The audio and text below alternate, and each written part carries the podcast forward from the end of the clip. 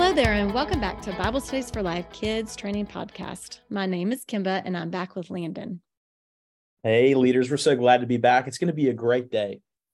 It is. I'm excited about this lesson. So, t- today we're going to look into this session. Um, for kids, it's an Ethiopian heard the gospel. And for preschoolers, it's titled Philip Told a Man About Jesus.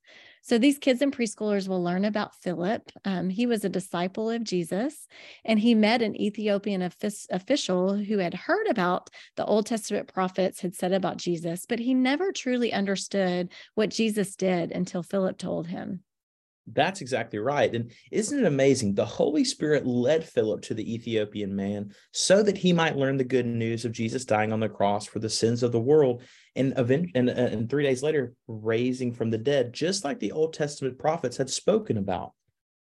That's true. Many people were familiar about the writings of the Old Testament prophets like Isaiah and Jeremiah, but some people either didn't know or simply didn't believe that Jesus was the Messiah that they had been waiting for it actually is quite similar to some people today. That's a, yeah, that's exactly right. A very good point. Uh, many of the kids we're teaching today are surrounded by people who either don't know who Jesus is or simply don't believe that he is who he claimed to be, the savior of the world. And this is a great time to share with kids and preschoolers that they can be like Philip in sharing the gospel uh, because that's exactly what God has called us to do, and he will do the rest.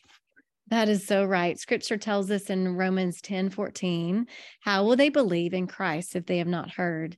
In this session, kids will see how Philip cared for the Ethiopian man, even though they hadn't met before. He used the opportunity to tell him the gospel.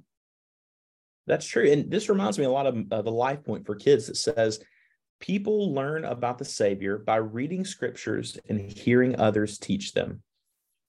Isn't that so good? Leaders, remember that you had someone tell you the gospel at one point in your life, maybe even a Sunday school teacher. Now, God has given you the same opportunity this week to share these truths with these kids and preschoolers that you can serve and teach every week. That's right. And also remember, leaders, you're not on your own. Philip had the exact same Holy Spirit that indwells all believers today, and we can lean on the Holy Spirit. So the Ethiopian man, he was a eunuch. A eunuch typically was a guard over the woman's quarters of a kingdom. He understood what it meant to be ready to sacrifice his life for someone else.